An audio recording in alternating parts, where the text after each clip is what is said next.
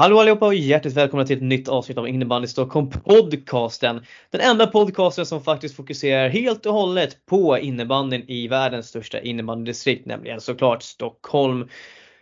Det, vi sitter här, det är eh, tisdag, vi är lite försenade med avsnittet. Ibland blir det så liksom. Och, det, och det, det, är tyvärr ofta så med småbarnsföräldrar hit och dit att livet kommer emellan när saker och ting ska spelas in. Men självfallet så gör vi vårt bästa för att vi ändå ska leverera ert minst veckoavsnitt, ett veckoavsnitt för er lyssnare att ta del utav under veckan. Och eh, sedvanligt när poddarna spelas in så här lite mer på dagtid så eh, är det ju såklart alltid eh, som vanligt att Arvid Thulin stämplar in, stämplar in för att eh, prata lite innebandy. Hallå Arvid och hur är läget med dig? Det är bra med mig.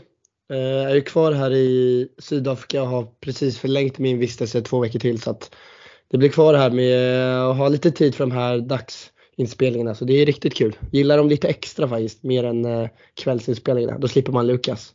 Så det är skönt. Ja, ja precis. Eh, nej men jag håller med, jag gillar daginspelningar mer för då behöver jag inte tänka på att jag har en familj som ligger och sover i, i rummen och behöver prata tyst och sånt där. Man kan liksom leva ut sina känslor på ett, litet, på ett helt annat sätt. Eh, och, eh, ja, men det, det, det, det, är riktigt skönt med, eh, med dag, daginspelningar. Det är därför som jag kör alla intervjuer på dagtid också. Eh, mycket bättre.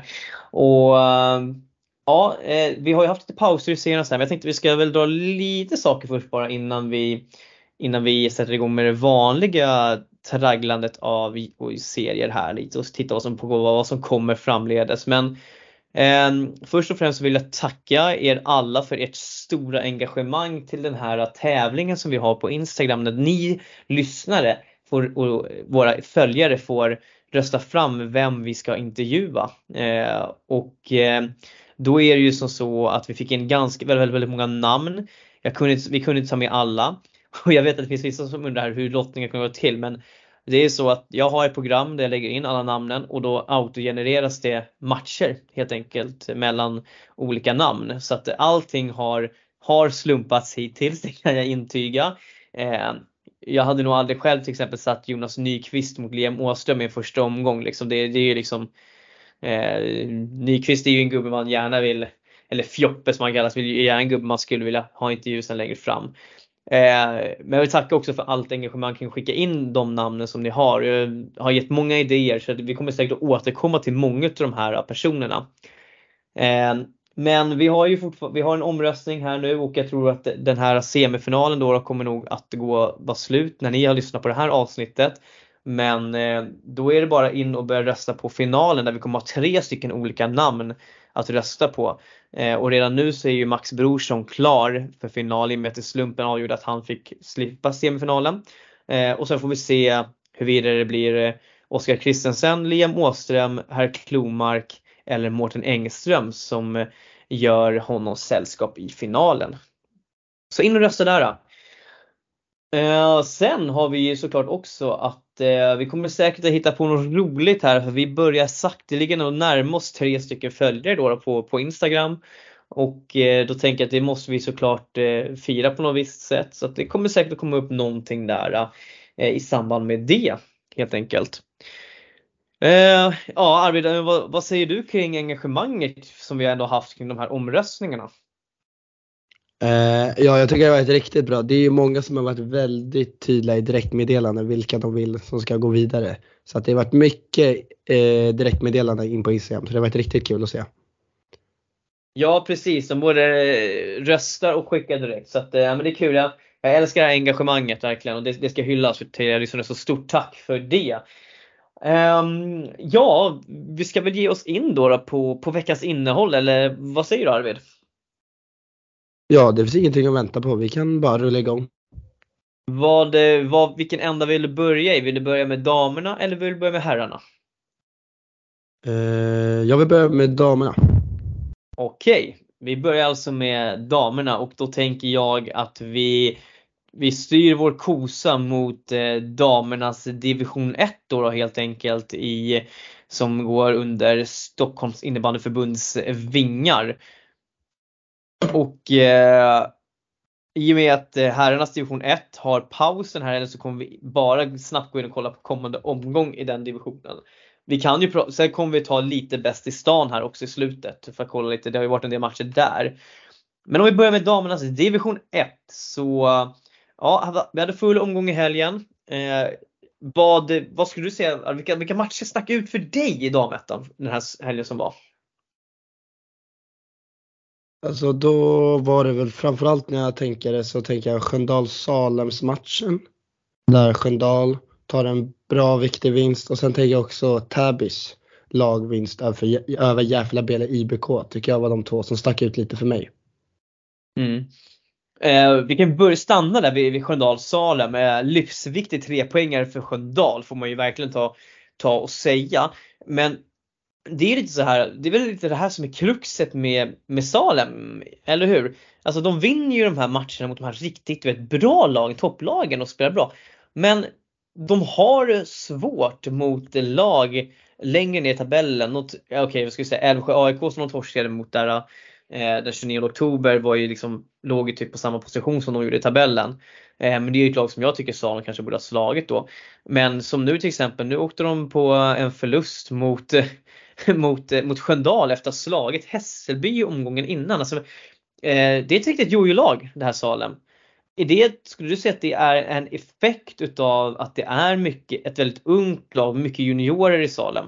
Att det blir liksom lite pendlande i prestationerna? Ja men alltså så tänker jag att det är med alla unga spelare. Att det är som att man kommer in, man är väldigt mycket beroende av att komma in i flow. Att antingen så har du liksom att allt sitter, att den här dagen så är jag, jag är fokus, bolltekniken finns där, allting finns där. Och andra dagar då kanske man inte hittar det här lugnet och bara sätter bolltekniken. Även fast kanske tempot inte är där och så vidare. Det är det som är det svåra här med unga spelare, att hitta någon grundnivå. Och så är det alltid med alla unga spelare, så det är ingenting nytt. Så att det här är det man får räkna med när man har ett ungt lag. Så det är inga konstigheter egentligen att det går upp och ner. Så är det med alla unga lag. Noterade även att Linnea Brintler har gått bytt från Täby till, eh, till eh, Salem. Hon gjorde sin andra match här nu i helgen. Eh, det är en spännande värvning. Börjar bli en lite flytt, flytt, flyttfågel får man säga. Bara många klubbar nu här. Eh, hoppas att hon hittar sitt, att hon blir, hon blir i Salem. Så det, det är en duktig, jätteduktig spelare och jag vill verkligen att hon ska hitta en plats där hon känner sig väldigt trygg och får en bra utvecklingsmiljö. Så att, jag hoppas att det blir här nu.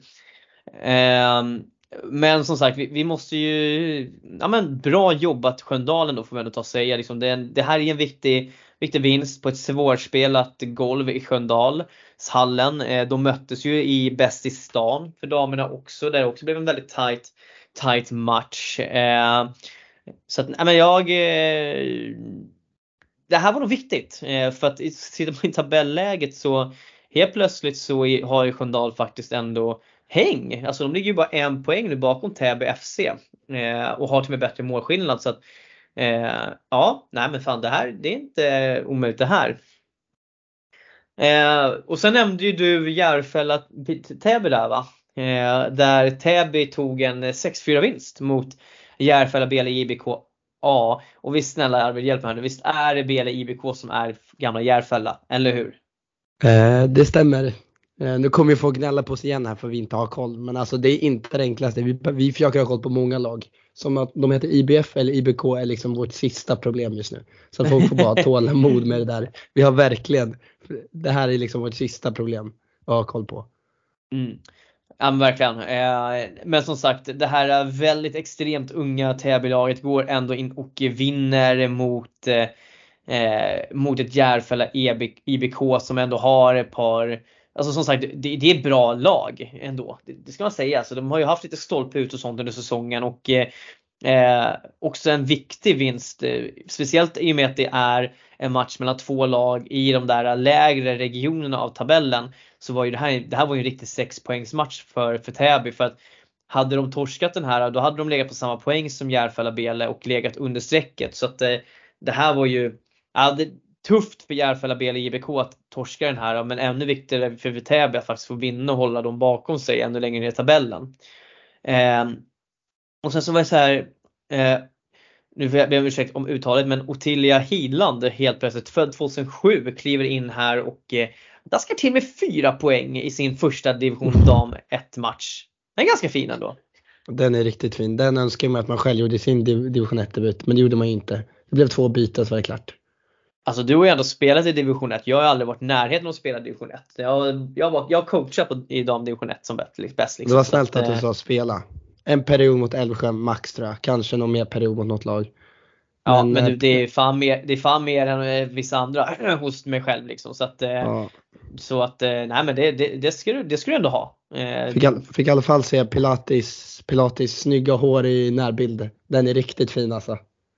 Ja, det, där, det, det, det är ett fint sval där alltså. Det, det, det, det är det verkligen. Det ska gudarna veta. Eh, nej men, eh, så att, nej men eh, bra jobbat Ottilia Hidland. Eh, kul, kul. Fyra pinnar direkt liksom eh, i första matchen. Det, det ska hon ha. Helt klart. Eh, men annars som sagt är det ju ett Täby som verkligen stretar emot och eh, ja men eh, de är med i racet helt klart. De, de sticker upp här och där liksom och det var det som jag tror bara att man förväntar sig att de ska hänga kvar. Liksom. Det, det finns ingen högre målsättning än så just nu. Eh, eh, vad har vi mer då Arvid som hände i damettan från helgen som var? Vi hade ett eh, Järfälla BL IBF som eh, åkte på pumpen mot Tullinge. Eh, viktigt för Tullinge att få den där vinsten och hitta tillbaka lite på vinnarspåret efter några tuffa resultat. Eh, men Ja, Järfälla BL IBF, alltså det, det, det, liksom, det släpper inte riktigt och det Jag är genuint oroad. Jag tror att det här Är de för tunna? De ligger alltså sist. De har Visst, de har bara två poäng upp till kvalplats där Högdalen ligger. Men det är ändå liksom sju poäng upp mot Täby. Det är ganska mycket poäng att hämta i kappen då. Ja, det Vad, jag tänker det jag tänker när jag ser det här är väl att Järfälla BL IBF har gjort 17 mål. Alltså det är ungefär, det är typ 2,1 i poäng i mål per match. Det är alldeles för lite. Och sen har vi Järfälla BL IBK som släpper in 47 mål. Alltså det är ett lag som inte kan göra mål, ett annat lag som blöder i mål. Så att, Så att vad, vad är receptet? Ska vi, är det bara, varför inte bara slå ihop de två då? Ja, just nu, om jag, om jag, hade, varit, om jag hade varit just nu, nu vet jag inte om det här uppskattas jättemycket i Järfälla BL, men jag hade plockat den bästa från båda lagen och så hade jag vaskat en av lagen helt enkelt. Det var jag Ja, för lite så är det ju att om, om vi ska vara rent krassa, så visst säsongen är lång, eh, det är inte så att någon har åkt ut och det finns liksom häng fortfarande, man, man, man är liksom ändå, det, det är inte kört liksom men någonstans så här att just nu så ligger båda JBs lag i riskzonen att åka ur. Damettan ner till dam division 2. Det, alltså det, det vore ju man kanske inte ska använda stora ord men det vore ju ändå lite katastrof om de åkte ner med båda lagen någonting måste ju hända. Och nu är det liksom, liksom det kanske är dags att sätta sig och fila på att okej, okay, vi måste sätta vi måste ta in, sätta de starka spelarna i ett lag för att vi i alla fall kan hålla oss kvar med det ena. Eh, det är ändå damer, dam, det är seniornivå, liksom det, vi ska ju, man ska ju vinna fortfarande också. Jag menar, och det kommer inte gynna JB någonting med att sitta med två lag i division 2 kan jag säga. Alltså det, det är så stor skillnad på dam 2 och dam 1 så att alltså det, de behöver ha minst ett lag i division 1. Eh, och Alltså, alltså jag, jag liksom kan ha fel. Jag kan ja, ha fel men jag tror faktiskt att Järfälla redan har ett lag som spelar just nu i division 2 i damer. Då är det alltså tre lag. Ja precis. Ja, ja jag eh. kan ha fel men det, ja, du hör ju själv att om man redan har ett lag i division 2 då vill man inte att två av sina andra lag åker ner till division 2 också. Det är inte mm. jättebra. Ja, nej men eh, jag håller helt och hållet med och alltså för kikar vi liksom lite på Eh, på det laget som Järfälla BL IBF ställer upp med. Alltså det är ju väldigt det är väldigt ungt och det man märker tydligt är ju att eh, de här två unga lagen har, alltså DVT Täby FC och eh, Järfälla eller IBF, de har ju extremt svårt att göra mål för det är de två lagen som har gjort överlägset minst mål i serien. Eh, så att det finns nog verkligen en korrelation där att de har svårt att ta sig igenom de här Alltså jag skulle säga att det är väldigt starka försvar i damettan. Eh, generellt så är, är man väl ganska bra i, i sitt försvarsspel. Här spelar ju till exempel Järfälla vinner ju skottstatistiken med 22-18 mot Tullinge. Eh, men eh, ja, gör inte mål förrän i period 3, 17-46 så spräcker, spräcker Moa Höglin Sjöbergs nolla där. Då. Och då är det ändå också i ett eh, powerplay så att alltså Nej, eh, surt. Jag gissar på att vi, vi, vi har ju en person ifrån JB som brukar skriva till oss ganska mycket liksom om matcherna liksom och hur läget är och så här. Och vi, eh, om du, om du lyssnar på det här, vi tar gärna en liten, eh, ge oss gärna en liten temp på Järfälla BL IBF. Alltså vad, vad finns det, vad har vi för Eh, vad finns det för plan? Alltså, hur oroliga är ni själva liksom? Så, så kan vi säkert ta upp det i någon podd. Det kanske är dags att bjuda in någon från de här, eh, någon av de här två lagen. Eller vad säger du Arvid? Ja, alltså jag, ska, jag, ska, jag är bestämd för att jag ska försöka se någon match med lagen när jag kommer tillbaka till Sverige. Men jag hade jättegärna velat veta liksom, vad är tanken? För jag, jag tolkar det som, när jag ser på lagen så får jag en väldigt stor bild av att det är ett ungt lag eh, som liksom ska driva det unga och sen finns det ett lag med lite mer rutinerade som kanske trappar ner. Och jag vill liksom veta om det är så som liksom är tanken eller liksom vad, vi har ju liksom ingen utåt förklaring till varför de har valt att ha två lag i samma serie. Det finns liksom ingen uttalande om. Så det hade varit jätteintressant att veta. Mm, nej men verkligen. Uh, jag tror faktiskt att jag, jag, är lite, jag börjar bli väldigt intresserad. Jag, måste, jag, jag tänker att jag ska försöka ta mig ut faktiskt Jakobsbergs sporthall nu på lördag uh, och kolla när de två möter varandra. Uh, när när JB går mot varandra. för att jag, ja, men jag är otroligt, jag, jag, känner verkligen att jag måste åka och se liksom, vad, vad, är det vi, vad är det vi har vad har vi för spel? Vad har vi för lirare liksom? För jag tycker ju att det finns, det finns ju mycket potential här. Um, ja, nej men vi, vi stannar inte för mycket vid JB där. Som sagt, de möter ju varandra på helgen och det är ju en extremt, extremt viktig match för båda de här lagen. Inget match. av lagen har råd att förlora och inget lag har råd att spela oavgjort egentligen. Båda två måste ta tre pinnar. Um, Ska vi säga så här Arvid? Det laget som vinner, det, är det man satsar på sen och lägger alla bra spelare i. Ja, ja, ja, de har ju redan bestämt sig innan matchen börjar vilka de ska satsa på. Det är skitkul. Ja. Oh, alltså vad konstig match. Jag hade tyckt det var jätte, jag ska vara ärlig. Jag hade tyckt sån här match är pisstråkig att spela. Ja, nej, men jag håller med. Men just, det är just därför som att nu är det så otroligt mycket det här gäller. Så ska, alltså, jag tycker det här ska bli bli jätte, det, ska bli, det ska bli superintressant. Så att, nej, men jag, jag spikar in Jakobsberg. Jag, jag och kidsen vi, vi, vi vallfärdar till eh, Järfälla ja. eh, och kikar lite innebandy. Det tror jag blir bra. Ta hand om ryggen bara för stolarna är ju inte sköna så ta hand om ryggen. Ja men du vet jag har varit där en gång tidigare. Jag, det är helt okej okay ändå. Liksom. Det är... Fy. Då vill jag inte veta det finns hallar i södra, södra Stockholm om det där är, om det där är helt okej. Okay. Då, du då vänta bara tills vi ska köra en ny repris av sämsta och bästa hallar. Då, fan, då kommer du mörkrädd kan jag ju säga. För att, eh, tro mig, ni har ändå okej okay förutsättningar på några sidor. Jag kommer ju söka upp alla konstiga söderhallar på google och så se bilderna i någon eh, svag liten skola ute i någon Ja men vi kan ju börja säga, du har, väl spelat, du har väl spelat i Västertorpshallen någon gång, eller hur? Uff, åh, åh, nu hörde jag, det var länge du, sedan jag hörde det där namnet. Uff. Ja, ja men du vet, eh, det, alltså det skolådan, du vet. Alltså du, du vet ju avbytarbänkarna, det går ju inte att sitta där. Liksom. Så att, Fast Ja, så länge Vallentuna finns så finns det en vi, skola. Vi ska inte gå in på den här mörka vägen och börja prata dåliga hallar nu för då, då, kommer, vi, då kommer det här att bli ett tre timmars långt avsnitt och det ska vi inte bjuda lyssnarna på riktigt än tänker jag. Eh, vi kan väl bara säga att eh, Hammarby slår Älvsjö eh, 2-4, eh, vinner planenligt såklart. Vi har eh, Hässelby som slog Vallentuna i en riktig jäkla vad det gjorde, gjorde smål. Eh, inga höga räddningsprocenter där men eh, Ja, fan det var en riktigt spännande fight där faktiskt eh, Vallentuna kommer till 7-7 eh, efter, efter halvvägs in i tredje. Sen så eh, ja men är Hässelby lite starkare på upploppet helt enkelt och eh, nu har Vallentuna liksom lite indragna ändå i den där eh, kvalstriden men samtidigt så är det så här, det är mycket liksom de ligger plus 8 fortfarande så de, och de har haft mycket liksom uddamålsförluster. Eh, vi får se Tittar vi på kommande helg som sagt, vi var inne på det. JB möter varandra, extremt viktiga matcher såklart. Vi har, men sen har vi också Hammarby mot Hässelby. Också väldigt spännande. Den hade jag ju tänkt att jag skulle gå och kolla på för, från början men JB mot JB lockar fan mer. Det ska jag säga. Ja, alltså jag tänker att det här, det här enligt mig så är det här Hässelby, Hässelby måste ta tre poäng. Alltså jag tycker att Hammarby går verkligen som tåget. Just nu ser jag inte vilka poäng Hammarby ska tappa mer och Hässelby måste börja överprestera lite. Så ja. att nu är det mycket press på Hässelby om du frågar mig. Så att ja, ja, det är bara att köra Pontus där i tränarbåset. Nu är det bara ja. framåt som gäller. Nu får man inte bara fega. Man måste Väl våga nu liksom. Sagt. Men eh, vad säger du, ska vi gå in på damallsvenskan nästa då? Helt enkelt. Det tycker jag att vi gör. Ja, och här har det inte, var inte så jättemycket matcher som spelades i helgen utan eh, vi hade Allunda mot eh, IBF Falun Utveckling 5-3 till Uppsala-laget. Inga konstigheter, jag har inte så mycket mer att säga om det.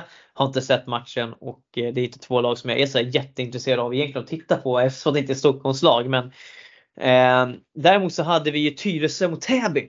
oj, oj, oj, oj, oj. Riktigt ångestmöte. Jag, vet, jag känner liksom bara det att så här. Täby låg risigt till. De hade bara en poäng inför den här matchen. Tyresö ligger på 6. Tyresö torskar med 5-7. Det här är ju liksom en livlina för Tyresö att de hade behövt vinna mot Täby. För då hade de haft 9 poäng. Och varit en poäng bakom AIK. Men de torskar alltså med 5-7. Eh, och efter att då ha haft ledningen med 5-4 eh, 9 minuter och 16 sekunder in, eller 10 minuter in i tredje perioden. Sen, eh, ja nej, det, Täby går starkt, starkt sen. De, eh, de kvitterar till 5-5 ganska snabbt. Eh, och sen så är det, ja, gör de 5-6 med ungefär 5 minuter kvar på klockan. Melinda Berggren eh, verkar vara lite så här lite klutchspelare som ändå kliver in och gör de där målen i slutet som är viktiga. För att jag är så, så här, det här var ju extremt viktigt tre poängare för Täby för att komma igång med säsongen nu verkligen och liksom eh, ja men verkligen visa framfötter. Eh, vad säger vi? Har Täby chans eller? Kan de, kan, kan de klara sig över upp på, ett, upp på en kvalplats? Tror du det? Jag, jag, jag tittar på Täbys trupp eh, just nu och jag tänker att Alltså de kan ju, de plockar in som någon som Emily Frisk, de kommer lite från höger och vänster så att man vet ju aldrig mot sluttampen där vad de kan plocka in. Eh, min känsla är just nu att det här var väl, eh, det här, det här var jobbigare för Tyresö än jag tror att det gynnar Täby. Så jag tror att det här var någonting mm. som jag tror att kan påverka Tyresös överlevnad i den här serien lite mer än vad den påverkar Täbys. Jag är inte helt övertygad om Täby, men det här behöver, ah, shit Tyresö, det här behöver ni verkligen ta. Om man vill överleva i damallsvenskan, då måste sådana här matcher, det ska vara tre poäng, packa väskan och åka tillbaka hem. Det är så det ska vara. Och man ska, man, det ska alltid vara mot de lagen som är sist i en division. Man ska åka dit, göra jobbet och sen åka hem igen. Mm. Ja, men, eh, väl, sagt. Jag tänker att eh, du är helt inne på rätt spår här. Det här är nog, eh, det här känns nog mer för Tyresö än vad det kanske gav Täby ändå. Eh, för att det här var ju som sagt, hade Tyresö vunnit den här på hemmaplan dessutom så hade de verkligen varit med i racet för att, eh, Eh, för att hålla sig, för att komma ta den där kvalplatsen. Eh, ja, kikar vi på nästa match för båda de här lagen så har Täby gått upp mot Älvsjö och Tyresö mot Falun. Så att Falun får ändå en liten, eller Tyresö får ändå en liten chans till här att hämta ikapp då, då eh, när de möter Falun som ligger eh, sjua i tabellen, också bara på fyra inspelade poäng. Samtidigt som AIK har en extremt viktig match mot Allunda nu för att liksom kunna komma, ja men få lite kontakt med den där övre halvan. Eh, men vi hade ju en till damallsvenska match. Eller ska vi säga Dalbjerg-derbyt. eh, för eh, Älvsjö, eller Nacka, kom till skolådan eh, på besök på Älvsjö och vi vet ju att eh, Stephanie Dahlbjer som, ja men jag tycker ju att hon är en, en riktig Nacka-ikon eh, i och med det som hon har levererat och presterat i Nacka och eh, den nivån som hon har haft och hur mycket de, hon har ändå räddat dem i SSL genom åren. Så, och vi vet ju att det, det var ju inte ett, liksom ett jättebra uppbrott därifrån. Eh, men hon går in alltså och eh, ja, men hon, eh, hon, hon stänger butiken. Hon, eh, hon släpper in tre mål på 31 skott, eh, fina 90,3 räddningsprocent. Hon, ja, men hon stängde butiken helt i tredje perioden. Och ja, Älvsjö 4-3 mot Nacka. Sjukt viktig vinst för Älvsjö.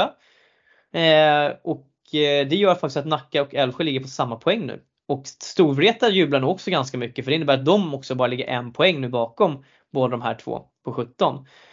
Eh, vad tro, hur tror du att den, om, om du får börja Arvid, vad, vad tror du Dahlbjer känner efter den här matchen? Eh, jag hade väl känt lite, eh, ja oh, fy fan vad nice men samtidigt, alltså jag vet inte vad man, man känner så mycket när man gör sådana där insatser.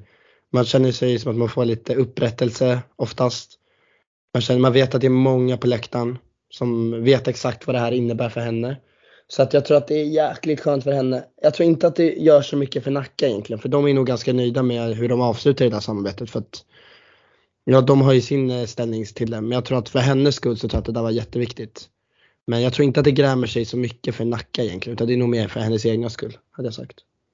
Nej men alltså Nacka grämer sig nog inte så jättemycket i och med att det var de som valde att göra uppbrottet med henne liksom någonstans ändå.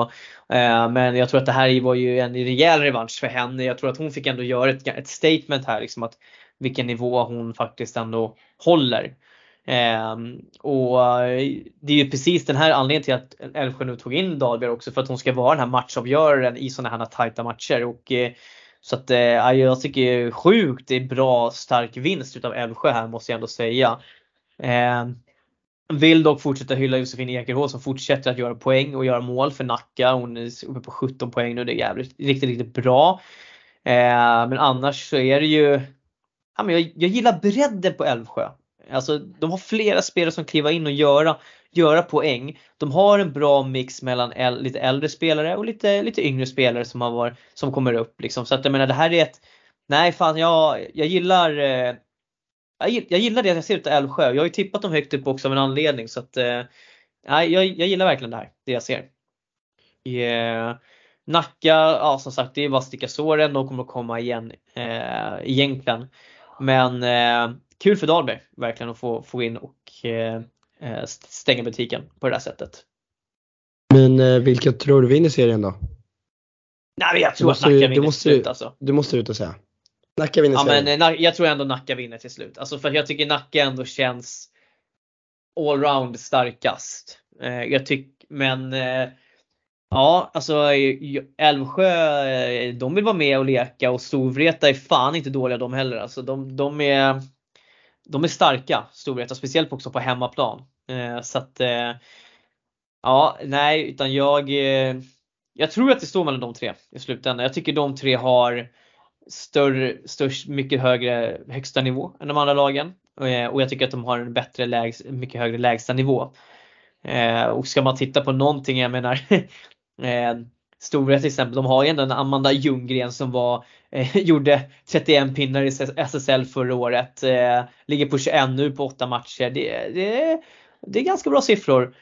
Eh, och de har, sen har de ju en lekkamrat där, Jonna eh, eh Vontisvara, eh, som också gjorde 22 poäng i SSL förra året, ligger på 17 nu. Så att jag menar, Nej, det kommer bli spännande toppstrid mellan Nacka, si, man, jag höll på att säga Sirius, men mellan Nacka, Älvsjö och Storvreta. Eh, helt klart. Eh, ja, men vad säger du? Ska vi lämna damerna där så ska vi börja kika lite, lite herrarna då? Ja, men det tycker jag att nu övergår vi lite här till herrarna.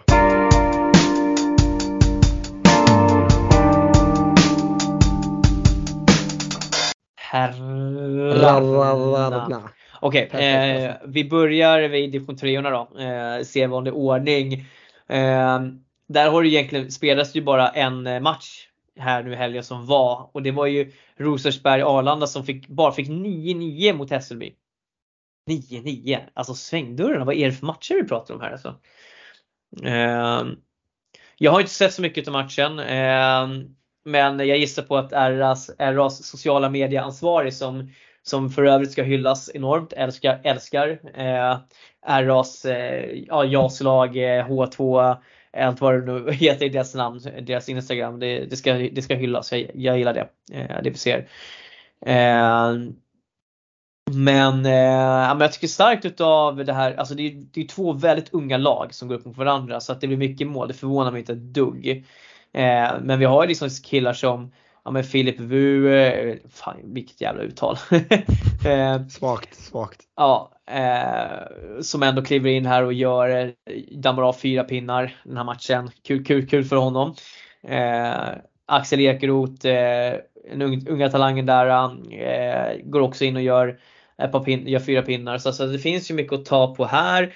Tittar vi i ändå i Hässelby så finns det ett par riktigt fina namn här som till exempel Albin Aronsson, eh, Filip Lopez, fin kille också. Eh, vi har eh, Filip Olenius, eh, Olle Aronsson är fan med och lirar här också. Så att, alltså, det, det är ju inte dåligt eh, Hässelby-lag ändå. Det känns som att de ja, men satsar lite extra på den här matchen ändå. Eller vad säger du? Eh, ja, de gubbarna du nämner från båda lagen är ju inte illa alls. Så att jag tycker att det säger sitt tydliga språk och det säger väl vilken nivå det är just nu på det här. Att om de mm. där liksom, att man inte är just nu så bra, så så så bra. Men att man ändå liksom har de där bra spelarna. Ja, Känns det är så att Hässelby känner väl att de måste ta upp det här laget. De, kan inte, de, yes. alltså, de måste få upp det längre upp i tabellen tror jag. Ja exakt, så att det, det känns ju verkligen som att eh, de, de vill få en lite mer tydlig utvecklingstrappa och då vill man få upp det kanske. Ja. Men eh, annars som sagt, det Rosersberg ligger fortfarande fortsätter topp. Eh, tre poäng för eh, Lidingö som har en match mindre spelad. Roslagskulla ligger där bakom också men med två matcher mindre spelade än Rosersberg Arlanda. Så att eh, eh, där kan de ju, kan de ju gå. Eh, om de skulle vinna sina hängmatcher där. Men annars har det inte hänt så mycket i division 3 norra så jag tänker vi kolla på södra. För eh, ja, här var det full, fullt spel i helgen i princip. Och eh, ska vi rikta blickarna, Sköndal gör slarvsylt av Salem. Helt enligt plan. Värmdö vinner mot Högdalen som var serieetta. 4-3 ute på ön. Eh, och eh, vilka det? Det är gubbarna Benjamin Kron eh, och eh, Jimmy Risberg och Jesper Selin som är, som är loket där ändå. Eh, Jesper Selin kostar ändå på sig att ta en fem minuter, eh, en fem minuters utvisning och eh, där med ah, får till med, han får femma, eh, nej han får två plus tio till med för personlig straff. Fan två stycken eh, eh två plus tio i den här matchen. Det känns som att det var en liten grisig match där. Ja, det, tror jag, det brukar oftast betyda att det var en grisig match. Det ja. ja, ja herregud. Eh, ja, ja, nej, men, eh, jag tror att all, Sköndal, Skogås och Tungest och alla jublar nog över det resultatet. Men eh, ja, stora snackisen. Skogås slår Tungesta med 5-3. Efter att ha legat under med 2-0 efter 3 minuter i första. Det, det känns ju som att eh, Tungesta slutade spela ungefär. När de hade gjort 2-0. Eh, Theodor Nell, eh, ruggigt vass, eh, gör eh, ja, men, eh, en förgrundsfigur. Han gör två baljer och tar en klassisk 2 plus 10 i slutet också av matchen. Eh, det, som jag förstod i rapporten så var det en väldigt, alltså Tungesta kom ut jäkligt starkt. Eh, vilket man kan se på resultatet också. Eh, men Skogås stretade på bra eh, och fick eh, ja, men eh, deras andra femma framförallt tror jag att det var eh, som verkligen ja, men satte igång och sen i slutet så eh, började även deras första femma som, vi, som jag sågade lite förra helgen komma igång. Så att jag skulle säga att det här var tre livsviktiga poäng för Skogås för att hänga med. Nu ligger man alltså en poäng efter för Sköndal men med en match mindre spelad. Så att ja, det här kan bli, det, det, blir, det blir spännande framöver, helt klart. Och om någon inte visste det så är division 3 grisigt. Nu vet man det i alla fall om man inte visste det innan att det här är serier för sig. Ja men alltså det är så här, jag skulle säga så här. Eh, bottenlagen kan vara ganska grisiga men när topplagen möts så är det faktiskt ändå ganska bra le. Jag menar William Lindahl till exempel. Forna talanger gjorde ändå tre kassar mot Skogås. Liksom. Alltså det finns ju en hel del bra spelare med i den här eh, serien. Alltså tittar vi på bara på till exempel ja, topp 3 Eh, här så i poängligan så hittar vi ändå eh, på ett och tvåa William Lindahl och Lukas Hanell till exempel. Eh, alltså det, det, det, är ju två fruktansvärt bra spelare till exempel. Ehm, men eh, ser vi på omgången som kommer, eh, inga jätteroliga matcher skulle jag säga utan det är liksom Tungesta mot Värmdö, där förväntas med Tungesta vinst. Högdal mot Tullinge, Högdal favoriter. Eh, sen så är det ju, så, eh, sen är det ju Skogås möter ju Nacka på bortaplan. Eh, ja, Sköndal står över den här helgen helt enkelt. Eh, så att, eh, inte så jättemycket hett egentligen. Det enda som är hett är väl Niklas Hedengran som kommer tillbaka till Roslagskulla. Oj, oj, är tillbaka. Han kommer till Roslagskulla helt enkelt. Ja, det är, det är Där snackar vi poäng. Där snackar vi ja, poäng. Helt klart. Poäng. Det kommer rassla i mål. du, eh, vi traskar in på division 2 då för att nu här, här har vi ju helgens, nu här händer det grejer i helgen. Eh, och vi kan ju börja med som så här att eh, Ingarö slår huvudstaden eh, och tar tre blytunga poäng. Eh, vilket gör att de faktiskt klättrar upp på en fjärde plats i tabellen med minus 13 i målskillnad. Eh, det är helt men sjukt har... man kan lägga fyra med minus i målskillnad, 13 i minus i målskillnad. Det är helt sjukt.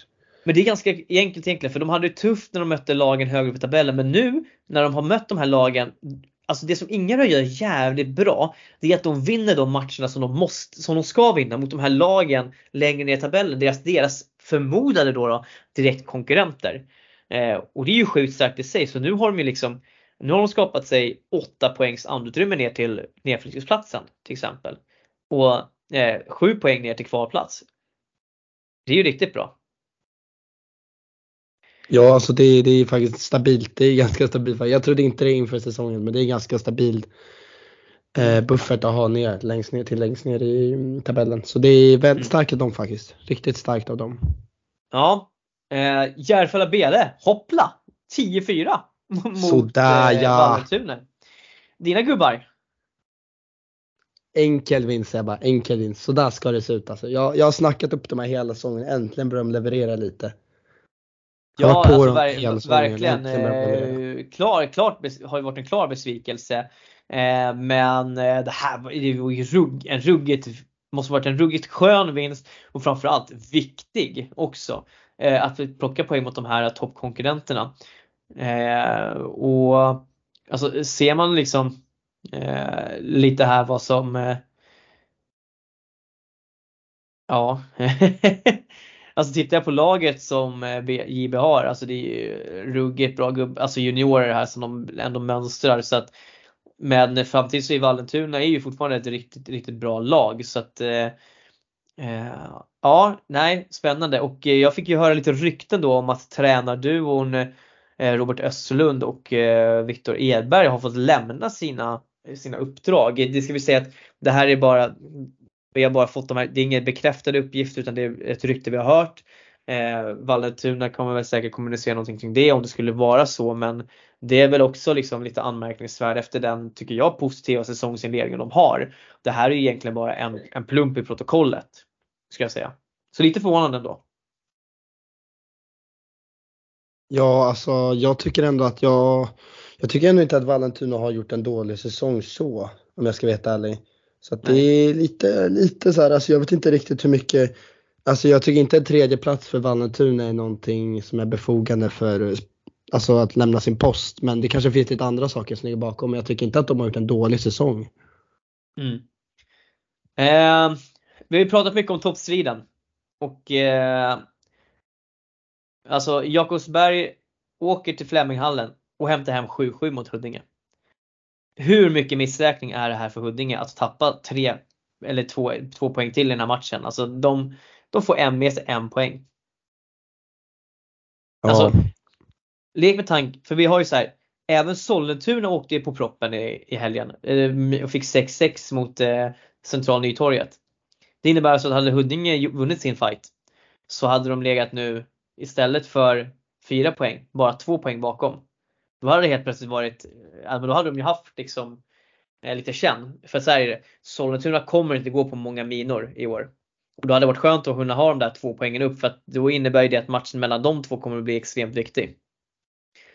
Um, ja, nej. Uh, för vet du vilka som möts i helgen som kommer nu? Uh, nej, det vet jag ju såklart inte. Det var ju bra. Det, var ju det blir toppmatch! Sollentuna mot Huddinge. I, eh, nya Rotebrohallen klockan 12.30 den 19 november på söndag alltså. Eh, då, då, smäller det.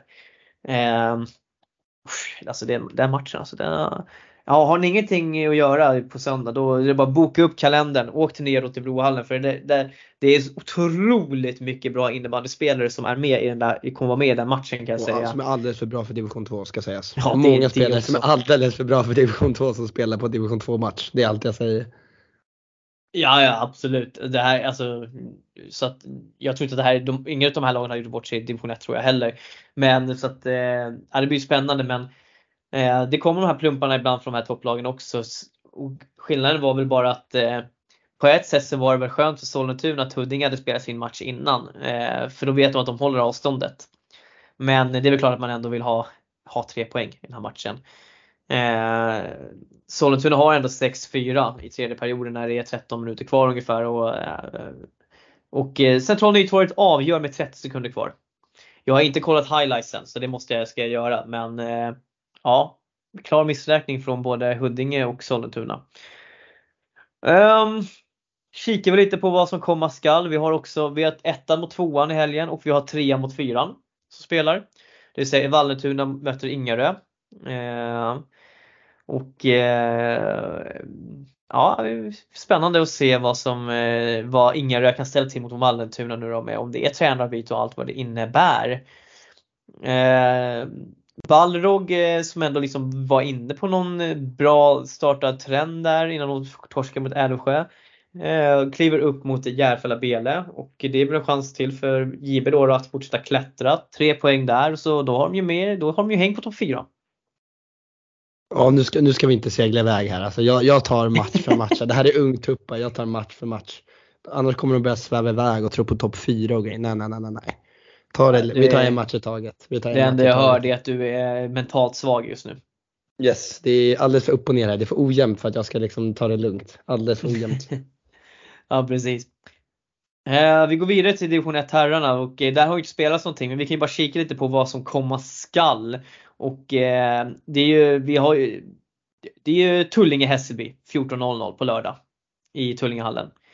Eh, en match jag tänkte gå på egentligen också från början innan jag började vända mot damhållet. Men eh, det blir spännande. Det ska ju, är ju förmodligen en match mellan förmod, två förmodade topplag ändå. Får man säga. Eller det är två topplag kan man säga. Eh, i, en väldigt, I en väldigt otroligt spännande tabell i division 1. Eh, Täby tar emot Farsta. Också väldigt spännande. Eh, nya Jonny Persson, ny som är manager. Eh, Fått ratta, träna laget ett par veckor här nu. Eh, första matchen för honom. Eh, får se vad det blir för nytändning här nu för Täby helt enkelt. Och eh, Vill du säga något på Täby eller? Ja, jag blir förvånad varje gång jag ser att de har 11 poäng på 8 matcher. Jag blir förbryllad varje gång jag ser det.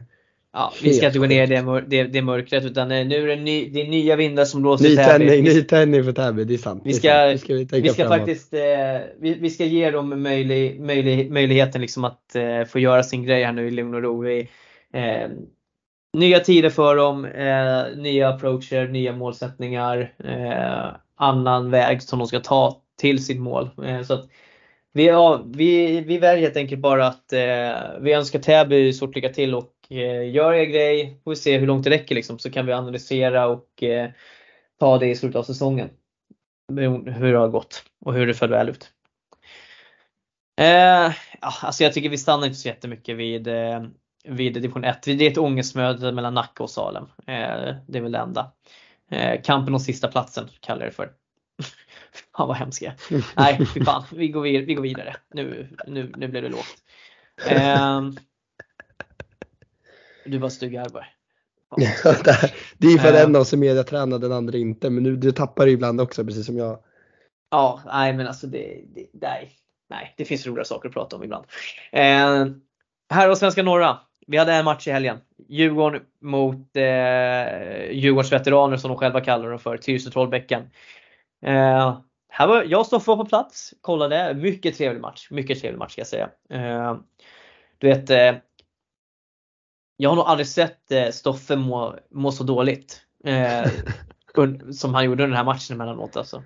Han är ju ändå djurgårdare i fingermärgen. det är ju klart att han ändå håller, han håller ju på dem stenhårt här liksom. Men du vet, eh, när Tyresö ledde med 2-1 och efter att Djurgården liksom hade haft de bästa chanserna och det du vet han eh, Ja, men han, eh, han är nervös och sen när Djurgården bara hade ett målsledning då var, då var han riktigt, riktigt darrig kan jag säga. Det, äh, mentalt svag i den här matchen måste jag säga. Eh, men det var ju tur att inte Djurgården var det. För att de vinner ju med 8-5 mot Tyresö. Eh, otroligt imponerande insats ska jag säga. Eh, Djurgården är stora delar spelförande. Jag trodde det skulle vara helt och hållet annorlunda. Jag trodde att det var Tyresö som skulle vara det. Eh, Djurgården gör sin grej. Eh, de spelar enkelt och eh, kommer snabbt igenom Tyresö. Som liksom inte riktigt hänger med. Alltså Djurgården får stå och snurra och göra, alltså det är ju lekstuga emellanåt från Djurgårdens sida. Alltså i offensiv zon. Alltså det är, jag, så här, jag har aldrig varit ett fan av 2-2-1. Och i den här matchen är, ger verkligen vatten på min kvarn. För att Tyresös 2-2-1 den var bedrövlig. Alltså rent ut sagt. De har sin kille högt upp men något, alltså, det går bollar genom slottet hela tiden. från kant till kant. Alltså det, det är svängdörrar där. Så att alltså jag säger så här, så Tyresö, de har problem. Eh, de måste börja hitta tillbaka till, till sitt ramstarka försvarsspel som de haft tidigare. För att det här, det går inte. De släppte in massa kontringsmål mot Sirius och nu är det inte ens är det något kontringsmål här och där. Men de släpper in för mycket och släpper framförallt till för mycket chanser. För jag kan säga så här, Djurgården borde ha vunnit med mer mål än vad de gjorde. Och Tyresö är ganska svaga offensivt. Första två målet är rena bjudningar. 30-26 plus OK. Eh, så att eh, jag vill verkligen hylla Djurgården. Jag tycker de gör en fantastisk insats. Gavelin, eh, tydligt bra. Eh, Sebastian Andersson, jättebra som vanligt liksom på backsidan. Och, eh, men, eh, ja, men om det är någon som ska ha cred i den här matchen så är det faktiskt Axel Furubjelke. Han gör en fantastisk assist som jag, jag har delat på våra sociala medier. Oh, det var fin. Det var fin. Ja men alltså du vet, eh, det var helt galet. Och han var ju nära på att göra något sjukt till. Du vet. Han, gjorde, han körde ju nästan, gjorde nästan hela laget. Eh, tyvärr så blev, gick skottet över. Eh, och eh, Alltså han var riktigt bra. Eh, och eh, Visst han fick inte spela lika mycket i tredje perioden för att deras femma kanske var lite svagare defensivt men eh, han ska, all cred till honom, han var riktigt, riktigt bra i den här matchen. Och eh, David Johansson jättebra också. Eh, alltså, så här, jag gillar verkligen det här Djurgården som jag, som jag ser. Eh, de är på väg. Det är, de, det är någonting bra där. Och, men någonstans så måste jag ju, det är mycket hyllningar här nu till Djurgården men det, det ska de ha med rätta. Eh, för Rickard Gustafsson håller på att göra någonting riktigt, riktigt bra och snyggt med Djurgården här. Då. Men Kristoffer Wiklund i kassen. Jävlar vilket, han har hittat en nivå till i sitt spel för fy fan vad bra han är just nu. Eh, TT saknar ju Kareliusson, Benke, eh, Kyger. Det, märker ganska, det märks ganska tydligt att, han sak, att de saknas. Eh, och eh, ja, jag är orolig för Tyresö helt enkelt. Det, det, ser, det ser tungt ut. Måste jag säga. Speciellt när de skapar så lite själva också. Ja, det var herrallsvenskan. Eh, vill, du, vill du lägga till någonting där efter min rant? Nej, du hade din matchsummering där och det lät riktigt bra. Det enda jag kan säga är att jag älskar 2-2-1 så att där har, tycker vi väldigt olika. Så där hoppas ja. jag att någon kommer in, någon smart tränare kan ju komma och berätta varför jag har rätt och Henrik har fel. Så jag hoppas jag att någon tränare skriver någon lång Insta-meddelande och förklarar till Henrik varför man ska spela 2-2-1. Sen kanske inte 2-2-1 är det bästa om man kallar sig för Djurgårdsveteraner. Det vet jag, det känns lite orörligt då kanske. Så att då kanske man ska byta defensivt system om du frågar mig. Men med lite rörliga spelare då går 2-2-1 utmärkt. om vi ska komma in på så taktiska detaljer. Jag tycker att det är kul att du, att du säger emot mig här. För Eh, problemet med 2-2-1 är att man vill ju vinna bollen, eller problemet, fördelen med den är ju att man vill vinna boll högre upp för att kunna ställa om till exempel. Man vill ju tvinga motståndaren till att få spelet dit man vill. Men när, den, när det misslyckas och motståndaren ändå med enkelhet kommer in i offensiv zon eh, och att man då fortsätter hålla sin topp trots att spelet har blivit etablerat på den, sin egna planhalva och inte faller in i mitten, då blir det problem. Och eh, att lämna mitten tom, jag, jag tycker det är helt det är bara dumt. Jobba istället med styrning. Jobba 2-1-2 och sen så en, en spelare som går upp och styr. Eh, det är mycket bättre. Välj en sida, styr spelet dit istället. Det, du tjänar mycket, mycket mer på det. Och eh, det är i alla fall så jag vill spela innebandy men det eh, som sagt, jag ska inte säga att Tyresö har gjort det bra med sin 2-2 genom åren liksom, men det är bara att nu är det för mycket svängdörrar i den. Det är det det handlar om. Du, du hade ju inte låtit mig spela en sekund. Alltså, jag vill ju bara att bollen ska ner i hörnet och så dubblar man i hörnet på 2 tvättan. Du hade ju inte spelat med en sekund. Nej, du hade, jag, jag hade ju att jag hatar att fastna ja. i hörnet så kan jag säga att du hade definitivt blivit bänkad direkt om du hade börjat Ja, jag, hade, jag vill ju att den ska ner i hörnet så vi kan dubbla i hörnet. Jag hade ju blivit bänkad på en gång. Alltså, jag, jag hade inte spelat under Henriks spelsystem. Den saken är väldigt klar. Nej, du hade haft det tufft. Det kan, det, det, det kan jag med, med rätta säga. Um, ja, vi uh vi lämnar där. Jag tänker så här, eh, tiden börjar rinna ifrån här. Vi ska snart avsluta eh, så att vi landat på maxtimman av podden. Men eh, jag tänker här att vi ändå ska kolla lite. Vi har ju haft lite bäst i stan här Arvid. Vi måste ju ändå kika lite på vad som har hänt. För det har ju ändå varit lite, lite spännande resultat i alla fall. Och jag tänker att vi tar inte juniorerna här utan det kan vi göra i ett special, ja, specialavsnitt sen framöver. Att vi tar lite BIS junior. Men vi kan ju kika på damernas slutspel till att börja med då. Och se vad som har hänt här. Eh, Nacka eh, har gjort process, gjorde den 22 oktober processen kort med Salem, vann med 14-3. Eh, inget förvånande alls. Eh, första, eller första november, eh, Hammarby blir utslagna av Älvsjös allsvenska lag med 7-1. Eh, också inte så jag tyckte kanske att det var lite stora siffror så men det, det visar också den här skillnaden mellan allsvenskan och division 1 tänker jag. Eh, 7 november, Sollentuna åker på pisk med 3-12 mot Täbys SSL-lag. Eh, inte heller några konstigheter egentligen. Täby skulle ju vinna den matchen. Eh, 9 november, Hässelby slår Älvsjö med, eh, med 9-2. Deras division 1-lag då. då. Och, eh, så det är de fyra matcherna som har spelats. Och eh, övriga fyra kommer här nu. Vi har dels nu på onsdag, eller inte onsdag, på torsdag som möter Tullinge Täbys allsvenska lag. Den kan bli ganska spännande tror jag. Och sen så har vi då Värmdö mot Åkersberga eh, den 22 november, 28 november Sköndal mot Huddinge och 28 november Dubo mot Tyresö. Och eh, vi kan ju redan nu säga att det är klart att Hässelby kommer att få möta Täbys SSL-lag i kvartsfinal 1. Eh, så det är spännande. Inga konstigheter mm. i de mm. resultaten, eller hur Arvid? Nej, men det, när du sa Hässelby ska möta Täbys SSL-lag så tänkte jag direkt det där vill man ju gå och se. Ja, det kan vara spännande. det lät ju väldigt kul faktiskt. Eh, kikar vi på här sidan då. Eh, här har det också hänt lite spännande. Eh, Ekerö eh, förlorade mot AIKs SSL-lag med 8-12. Gör ändå 8 mål och eh, eh, på AIK som inte hade med sig helt sitt bästa lag men eh, det räckte ju med att ha med Sam Madani och Helme Hernegran och Liam Åström för att det skulle bli show. Helt enkelt.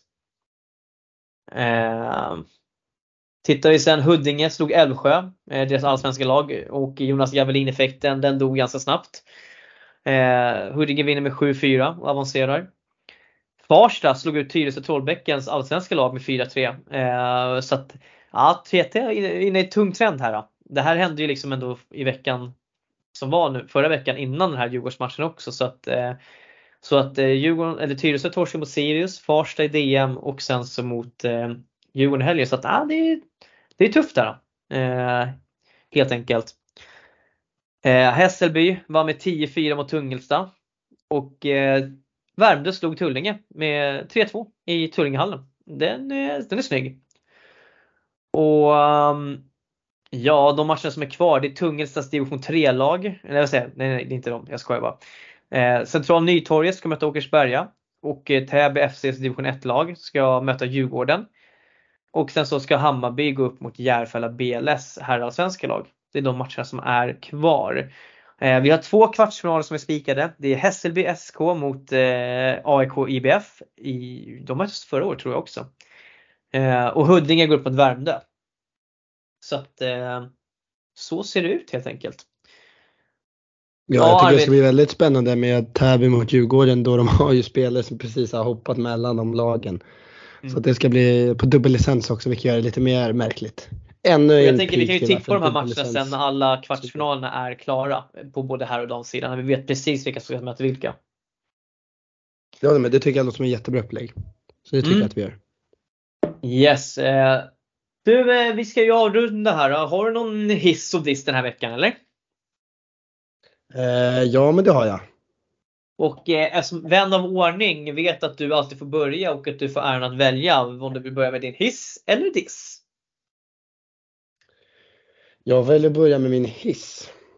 Och då väljer jag faktiskt att, det är kanske lite tråkigt, men jag väljer faktiskt att eh, hylla Djurgården i helhet.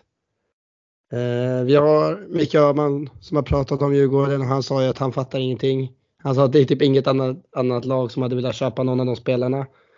Och ja, det är inte det mest namnkunniga laget men alltså shit vad de eh, kan lira nu. Alltså jag trodde inte på dem inför säsongen och de bara överraskar mer och mer.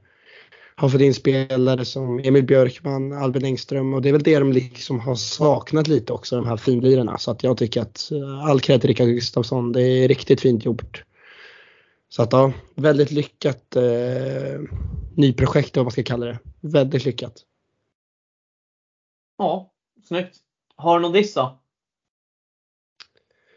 Eh, min diss är då faktiskt Ja, allt det vi sa om eh, Järfälla Bele. Jag säger väl bara att det där är dåligt. Om du frågar mig, även fast jag älskar FLAB som förening och känner många där så tycker jag att det är någonstans så tycker jag att det är, själva upplägget är dåligt och inte genomtänkt. Så att det är väl inte riktigt mot spelarna och lagen egentligen utan det är väl bara hela upplägget med att ha två lag i samma serie. Och jag gillar bara inte den tanken. Jag tycker inte det är nice alls. Så att det är mer kritik mot dem över spelarna så att, så att säga. Mm. Ja, men eh, fullt rimligt. Fullt rimligt tycker jag. Eh, då ska jag få avsluta och eh, när det gäller veckans diss, jag skrev ner några här. Vilken, frågan är vilken ska jag ta? Eh, mm. Ja, nej men eh, vi kör. Vi kör på den här då. Eh, jag har varit inne på det. Jag måste, jag måste ändå eh, lägga eh, ja, men veck, veckans diss till, till Tyresö Trollbäcken. Just för att de dels åkte ur DM mot Farsta. Men just också för att man Alltså sättet som man spelar på mot Djurgården. Att man inte tidigare ser att det finns luckor i försvaret. Att man inte tajtar till det. Eh, det är för mig lite det blir för mig förvånande. Eh, och eh, alltså jag, jag skulle säga som så här att eh, Tyresö måste börja liksom rannsaka sig själva lite liksom och säga okej okay, vi måste kanske hitta tillbaka till de defensiva grunderna för uppenbarligen så gör de inte tillräckligt mycket mål för att kunna vinna matcherna just nu. Då är det liksom, då är det bara att börja sätta. Var, se till att vi inte släpper in lika mycket. De har Beckius som är kanske seriens bästa målvakt, en utav dem i alla fall, i, all, i herrallsvenskan. Eh, och eh, de har ett lag med hur mycket erfarenhet som helst. Men ja, eh, de känns inte tillräckligt breda. Så först, nu när de har några skador så ja, men det är tunt. Då måste man kanske hitta lite andra vägar. Eh, och jag vill, jag vet, tycker att Boris och eh, Joel Weiss är bra coacher så jag tror att de kommer att kunna få ordning på det här. Men det är dags, någonting måste ju hända nu. Helt enkelt. Och eh, veckans hiss. Stephanie Dahlberg, Älvsjö AIK såklart. Eh, härlig revansch, eh, fantastisk insats. Enough said. Ja, men eh, Arvid, vi ska avsluta här nu så att eh, till alla våra lyssnare, glöm inte att rösta på finalen och eh, i vår omröstning och tack för att ni har lyssnat så önskar jag er en trevlig dag. Hej då! Hej då!